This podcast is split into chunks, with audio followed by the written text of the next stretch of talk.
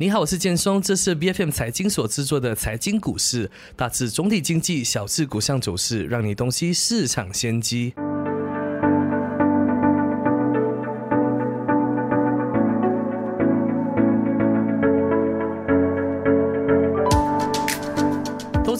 深奥的学问，那有的人呢，只靠着路边的消息就下场投机。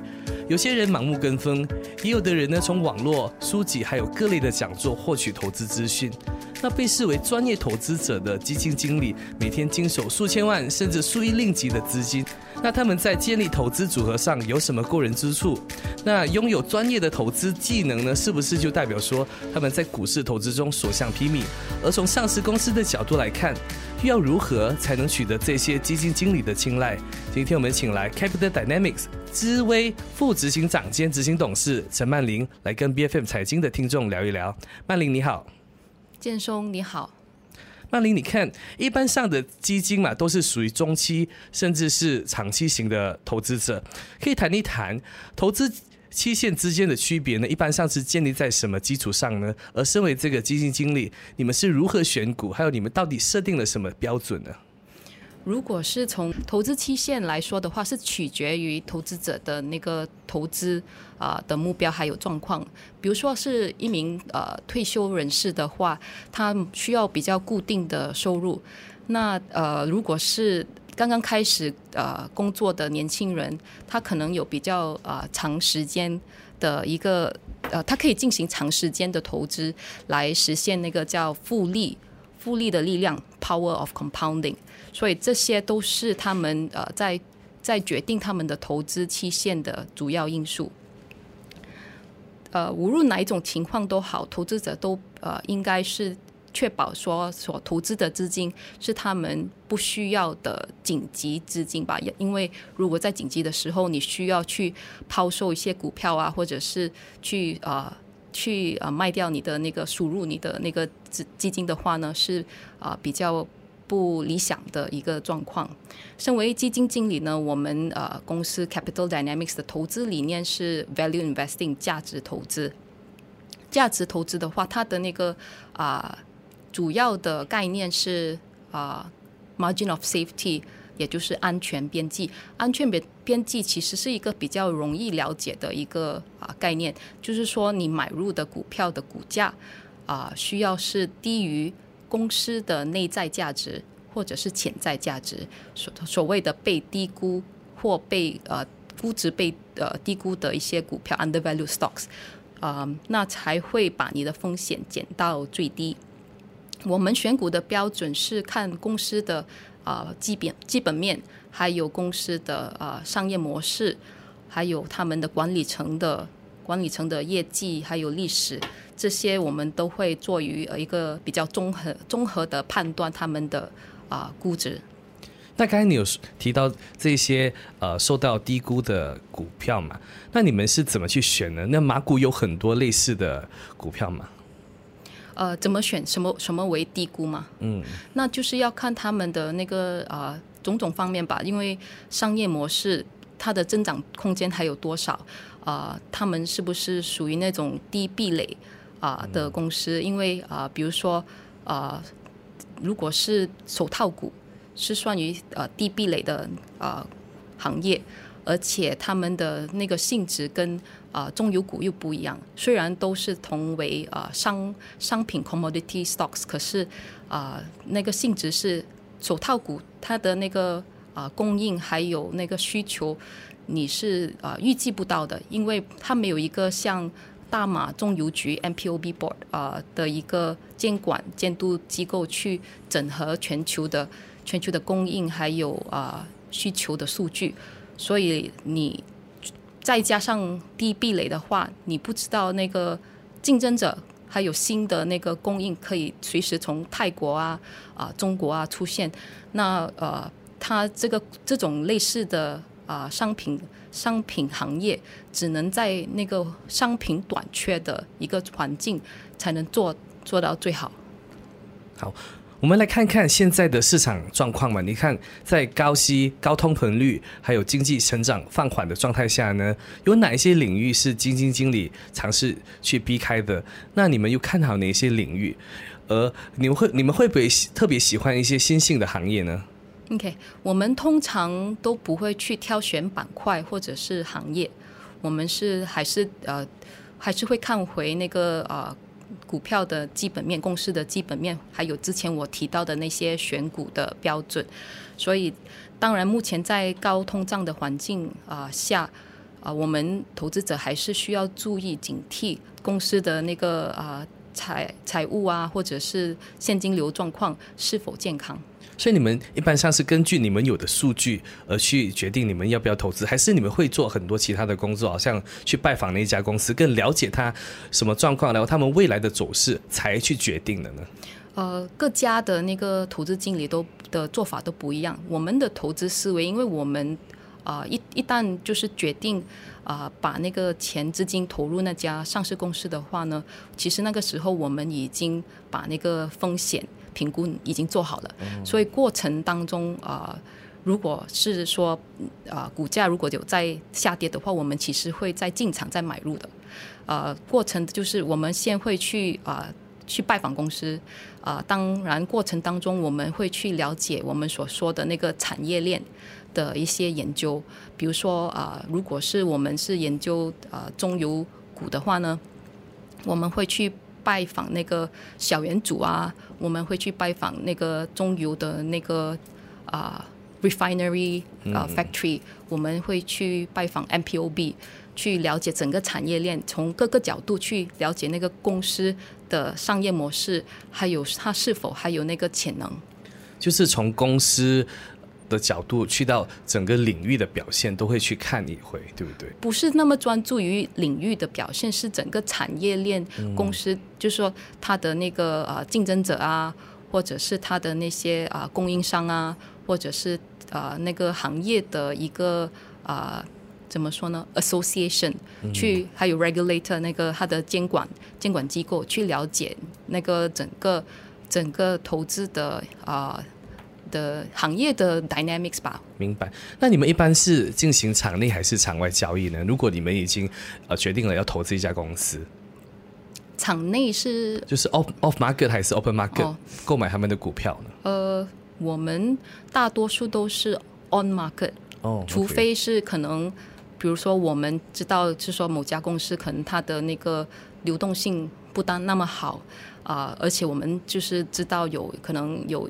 啊，一些投资者他需要卖出的话，那我们不介意做 off market。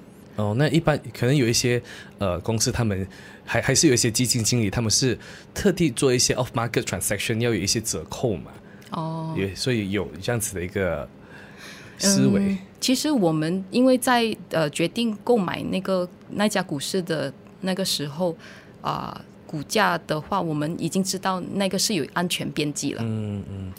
了解，那过去三年的疫情如何左右这些基金经理的选股标准呢？呃，这个是一个非常有趣的问题。呃，首先我们先说这这次啊疫情所引起的那个经济衰退，它是一个非典型的经济衰退。因为我们 CEO 啊陈鼎武先生他提出这次的那个经济衰退其实是算一个滚动式的经济衰退。滚动式的意思就是说。呃，在同个时候有不同的行业是兴起繁荣的，可是也有同一个时候有些啊有些行业是处于低迷或者是衰退的状态。那你我们前阵子看到，比如说手套股先啊兴起，手套行业行业先兴起，在大落，再到那个油中股或者种植股，再去到啊半导体啊或者是科技股，都有啊同一类型的现象。我们所要提出就是说，投资者。可能是处于呃早期是比较处于一个疯狂疯狂的状态，就是盲目的追从追从啊那个啊手套股。我们其实，在二零二零年七月二十五号的时候，我们有一个投资周刊，我们当时就是啊提醒还有警惕了我们的那些读者，就是说叫他们不要去碰手套股。嗯，因为是那个时候它的高那个呃估值其实是已经太高了。可是呃，每个人都是认为，哎啊，疫情还没有结束啊，手套的那个需求还在呃猛猛烈的增长，所以还是有那个呃增长的空间啊。可是当时如果那个投资者愿愿意去呃聆听我们的那个呃警告的话，我们的呃上市的关闭式基金 iCapital dot b i s b e r h a t 的股票，当时二零二零年三月跌到呃低过呃它的每每股现金的水平，那就是说其实是一个很不理智的一个现象。可是如果当时如果投资者去买入了我们的 iCap 的股票的话，啊，比起买入啊 Top Love 顶级手套的股票的话，现在来说，他们如果持有 iCap 的股票是赚钱的，反而 Top Love 是亏钱的。还有在疫情的时间啊，疫情的期间，我们也是买入了 Capital A 啊，亚航，还有 Sam 啊，Engineering，这些就是证明了我们的投资思维不是说盲目于去选择一个行业。那个时候大家都是觉得那个航空行业是进入了一个啊非常严重危机的一个状态，可是我们依然还有信心去买入这两个。啊，股票其实是对我们啊，就是选股的一些信心吧。其实你刚才提到那些手套股，更更多的是很多的投资者是盲目跟风嘛。那很多那个时候的投资者也听听取很那些所谓的 guru 啦，那市场投资老师的一些推荐，所以他们没有真正的去了解那专业投资者这些基金经理还是分析员，他们怎么去分析，反而。呃，那些外面的消息对对他们来说来的更快、更直接，才会有这样子的一个现象出现嘛？嗯，也不可以是那么说，因为我们呃，如果有机会可以跟你分享一个我们所做的一个 charge，从那个 Bloomberg 那边啊，彭博士那边拿到的，就是说那个时候我们就是看了啊，分析师就是大小的那种啊啊 brokerage house 啊，券商他们的分析师会出那些报告嘛，他们在呃二零二零年。七月的时候，把啊，the buy call on 啊，top love，就是说他们所所发出写写到的报告，都是那个时候是最高峰的，每个分析师都叫买入，只有我们叫不要碰或者卖。所以不只是呃所谓的 market group，连那个机构型的投资者也是一样的那个理想法吧。到后来就一直砍，一直砍。对对对，所以把那个那个 target price 一直砍。对，那你看目前这个资威投资在近三十家大马上市公司嘛，那都是一些蓝筹股吗？还是你们都是看看一些成长型股呢？那主要是以这个股息为投资目的呢，还是你们也有投资在很多很很小型的股？那它可以给你们比较多的那个 capital gain 吗？嗯。我想你指的是我们的上市啊，关闭式基金 iCapital dot b i s b e r h a t 呃，那个 iCap 的投资组合里面，目前有大概二十多家啊马大马股票，就是少过三十家。呃，对于我们来说，因为我们的那个投资的目的目标是啊长远的那个 capital appreciation，就是啊。所以蓝筹股也好，高股息也好，对我们来说不是首要的一个啊筛选因素。我们还是会看回那个基本面，还有那个商业模式，还有之前所讲到的那些啊选股的标准。很多我们刚刚开始啊，因为我们的基金是在零五年开始上市的，当时我们买入的股票包括有那个巴迪尼。当时很多分析师都没有去研究的这些类型的，当时巴迪尼也没有给什么股息，可是到后来他们的业绩做好了，他有分分红，所以呃，这股息不是我们的首要因因素。所以你们会去接触一些没有人开始碰的股，你们会去了解？应该是这样理解吧？我们会去找那些。没有还没被人发现的哦，我们叫什么？或者是被低估的，对对，或者是被低估的。因为有时候，我看我们去去找一些呃分析员，他们会聊到说，哎，这家公司还没有人 cover，他们也不敢碰的。嗯，那你看到一有分析员开始碰这只股的时候，哎，就很多人来跟风在做了。那你们是属于那种愿意去去发掘这些股的公司吗？因为那个价值是还没有人被人发掘的，我们就会去往那边那个方向去。你有你有没有设定说他一定要呃它的那个市值需要多少亿到几亿才能够去看吗？还是没有多少都可以？没有，因为我们是非常有耐心的那种投资者，所以有些呃股票在我们投资组合的股票，我们用了一两年的时间才去建立那个呃那个 position。我为什么刚才那么问？是因为我接触很多的基金经理，他他跟我们跟我说，他们是没有投资在 ASA 还有 LIP 的这个 mandate 的，还然后还有一些好像一些 insurance fund 哦，他们会说任何低于三亿令吉的市值的股票我们是不能碰，还特别需要一些批准的。那你们就没有这样子的一个困扰？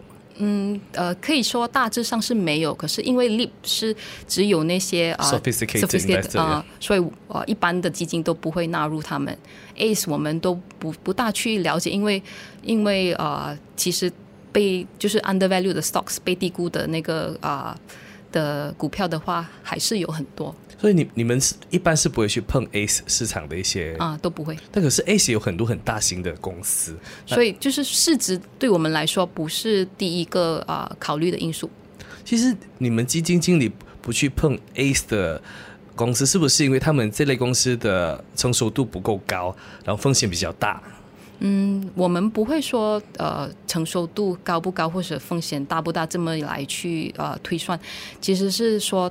是看还是看回他们的那个啊商业模式有没有那个啊成呃成增长的潜能？因为在海外会可能看得到比较多啊，比如说在啊印尼啊，他们有很多那种啊 e-commerce 的啊公司，那些都是可能到目前为止还是没有一个盈利的啊状况的，还是在亏钱的状况。可是他们的那个啊潜能是很大，所以不也不说。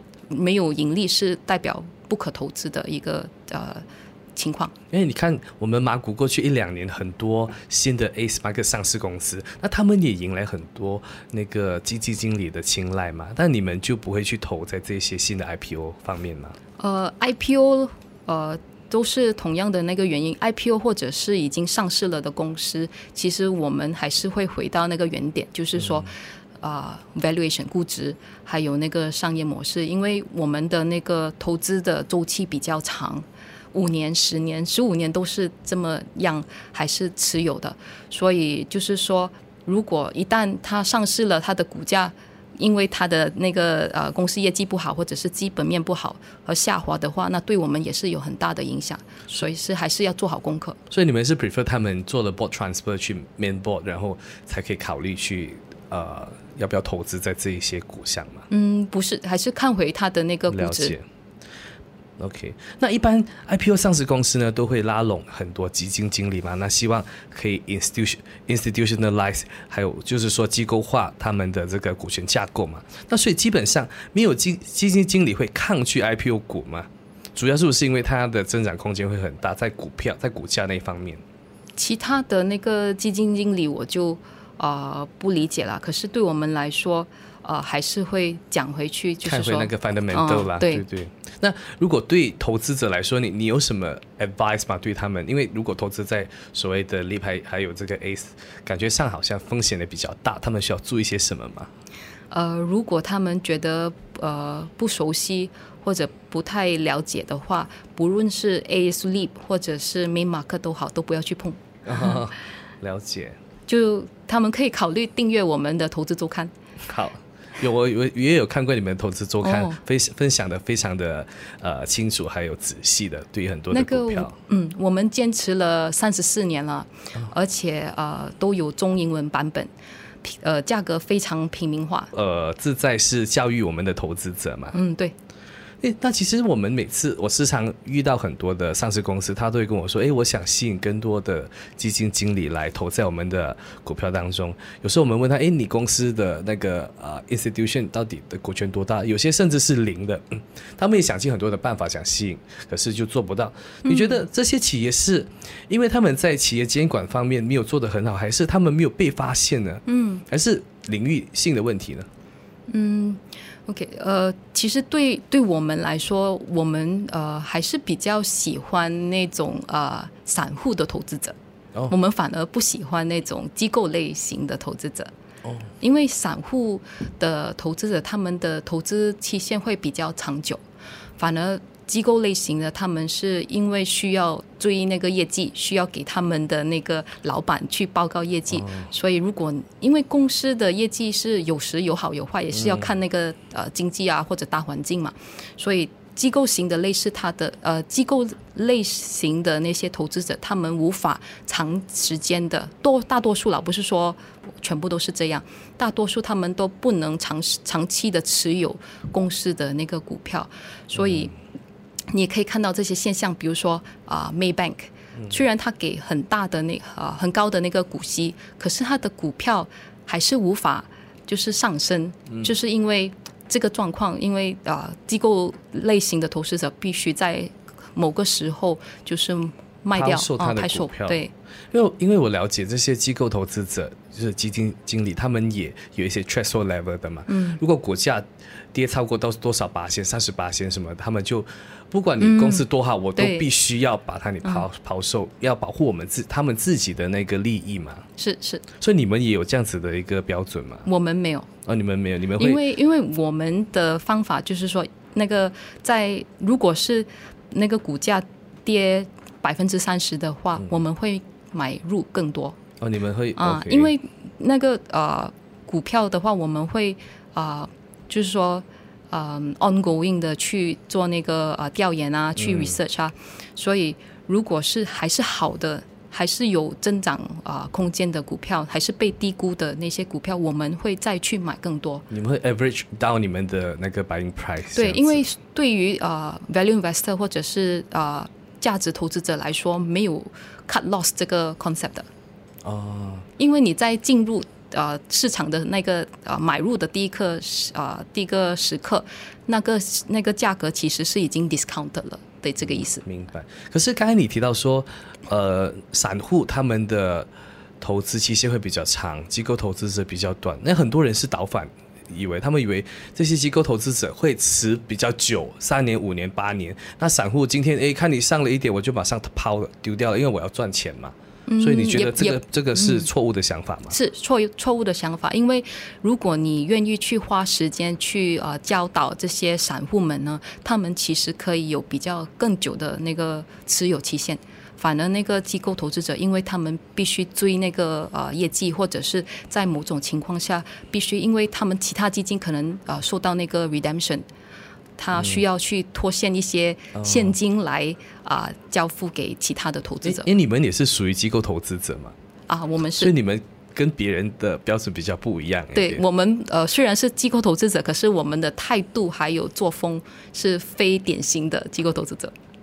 因为了解你们 i capital 也你们的那个散户是持有大概可能超过七七十多八千的是吗？对。所以你们。比较专注散户这一块，对我们希望可以把这个啊，就是散户占我们的那个啊 shareholding 的那个百分比提高到以前，以前就是大概有整八十八九十。可是如果你你把你的那个散户的那个族群扩大的话，你的那个 free flow 会更大，那个股票要上可能会更难，会吗？嗯，也不一定，因为是说如果。我们的，特别是我们的投资者，他们会了解我们公司的那个价值在哪里，所以没有到一定的股价，他们也不一定要卖。嗯，那那些上市公司是不是应该学你们？他们就不要太在乎有没有机构投资者，就多一点发给散户嘛？嗯，也不，因为其他的公司他们可能的那个呃股权的那个架构不一样，可能他们有什么 majority 啊。Shareholder 或者是呃比较多的呃其他的 family owning 那个 company 的 share，所以会呃如果要去引来机构投资者，可能有其他的原因吧。了解，你看紫薇嘛，在新加坡、悉尼、香港还有上海设有办事处嘛。那在投资环境下，你觉得各国的差别在哪里呢？还是你有觉得说，呃，香港、新加坡甚至美国的基金经理，他们的标准都有不同之处呢？嗯，我们因为做了调研多，我们就是发现到，呃，中国市场动中国的投资环境，啊，会比我们想象中更加透明化。例如说，啊，他们的散户的投资者可以到一个公众的平台，向呃上市公司的管理层去进行发问。哦，是在其他国家、其他股市没有听过的。嗯，还有就是说，一般来说，因为我们是比土生土长的马来西亚人嘛，所以在啊、对发展啊、发展中的经济体会比较熟悉。如果要投资，比如说我们的啊啊、那个东南亚市场或者是中国市场，我们会啊、觉得风险还是可以接受的。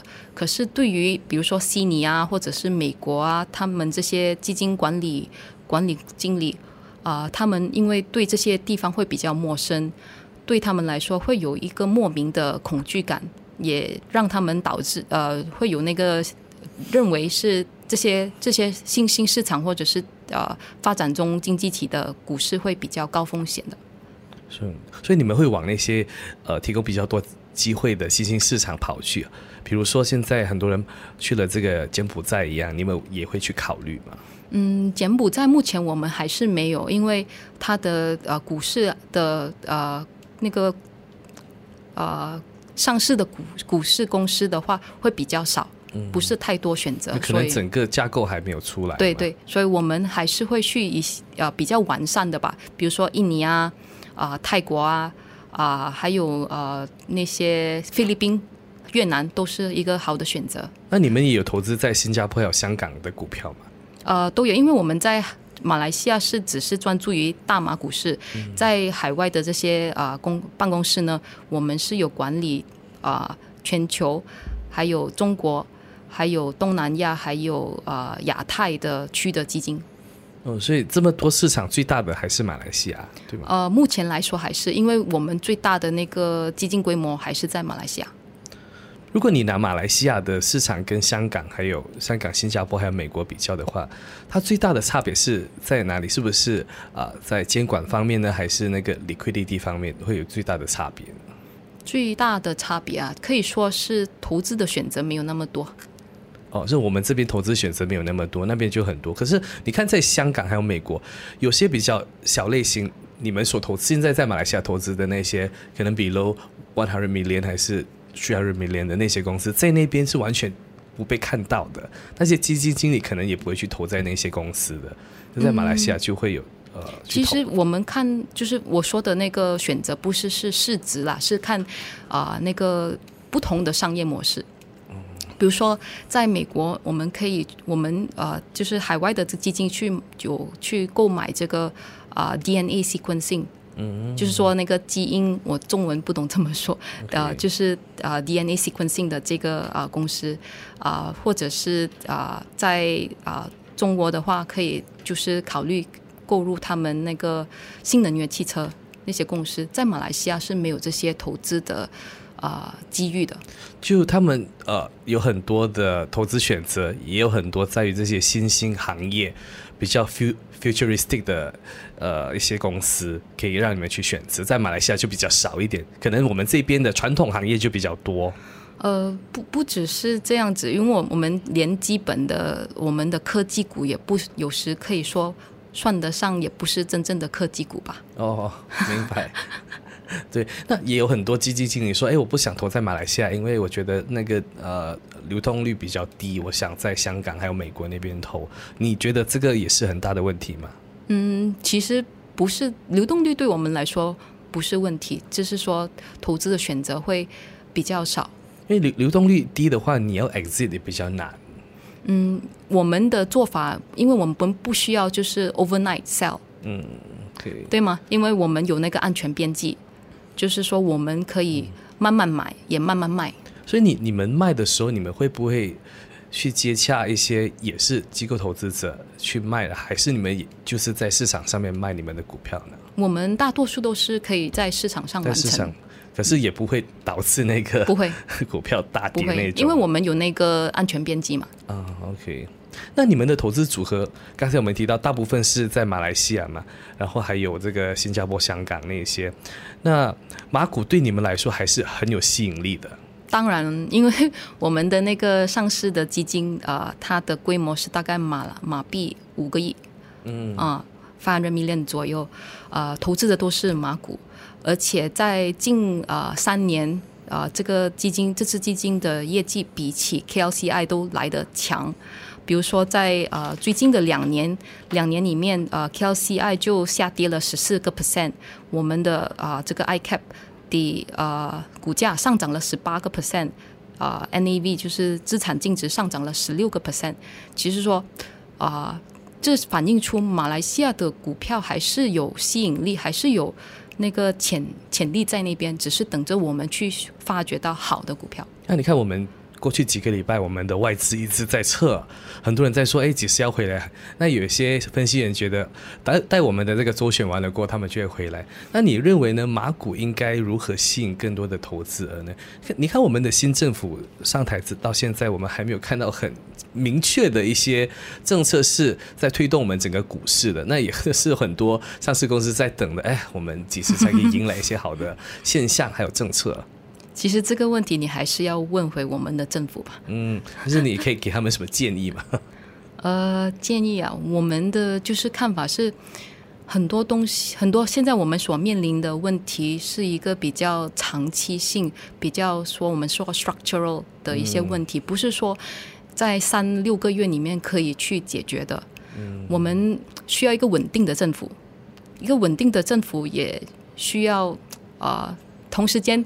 在一个轻商也要做得很好那一方面。呃，不只是轻商，可是稳定的政府，它需要那个人民去支持它。如果是需要人民支持它，它也是免不了要给一些比较啊、populist 的一些啊、政策。政策可是如果是这些 populist 的政策，会导致公呃就是国家长期的问题解决不了，因为我们的问题不不只是啊、教育，也是人才。明白，种种种种的问题，那是有很多不同的问题，要全部解决的话，也需要很长的一段时间。长时间呃决心，还有人民人民的那个思维需要改变。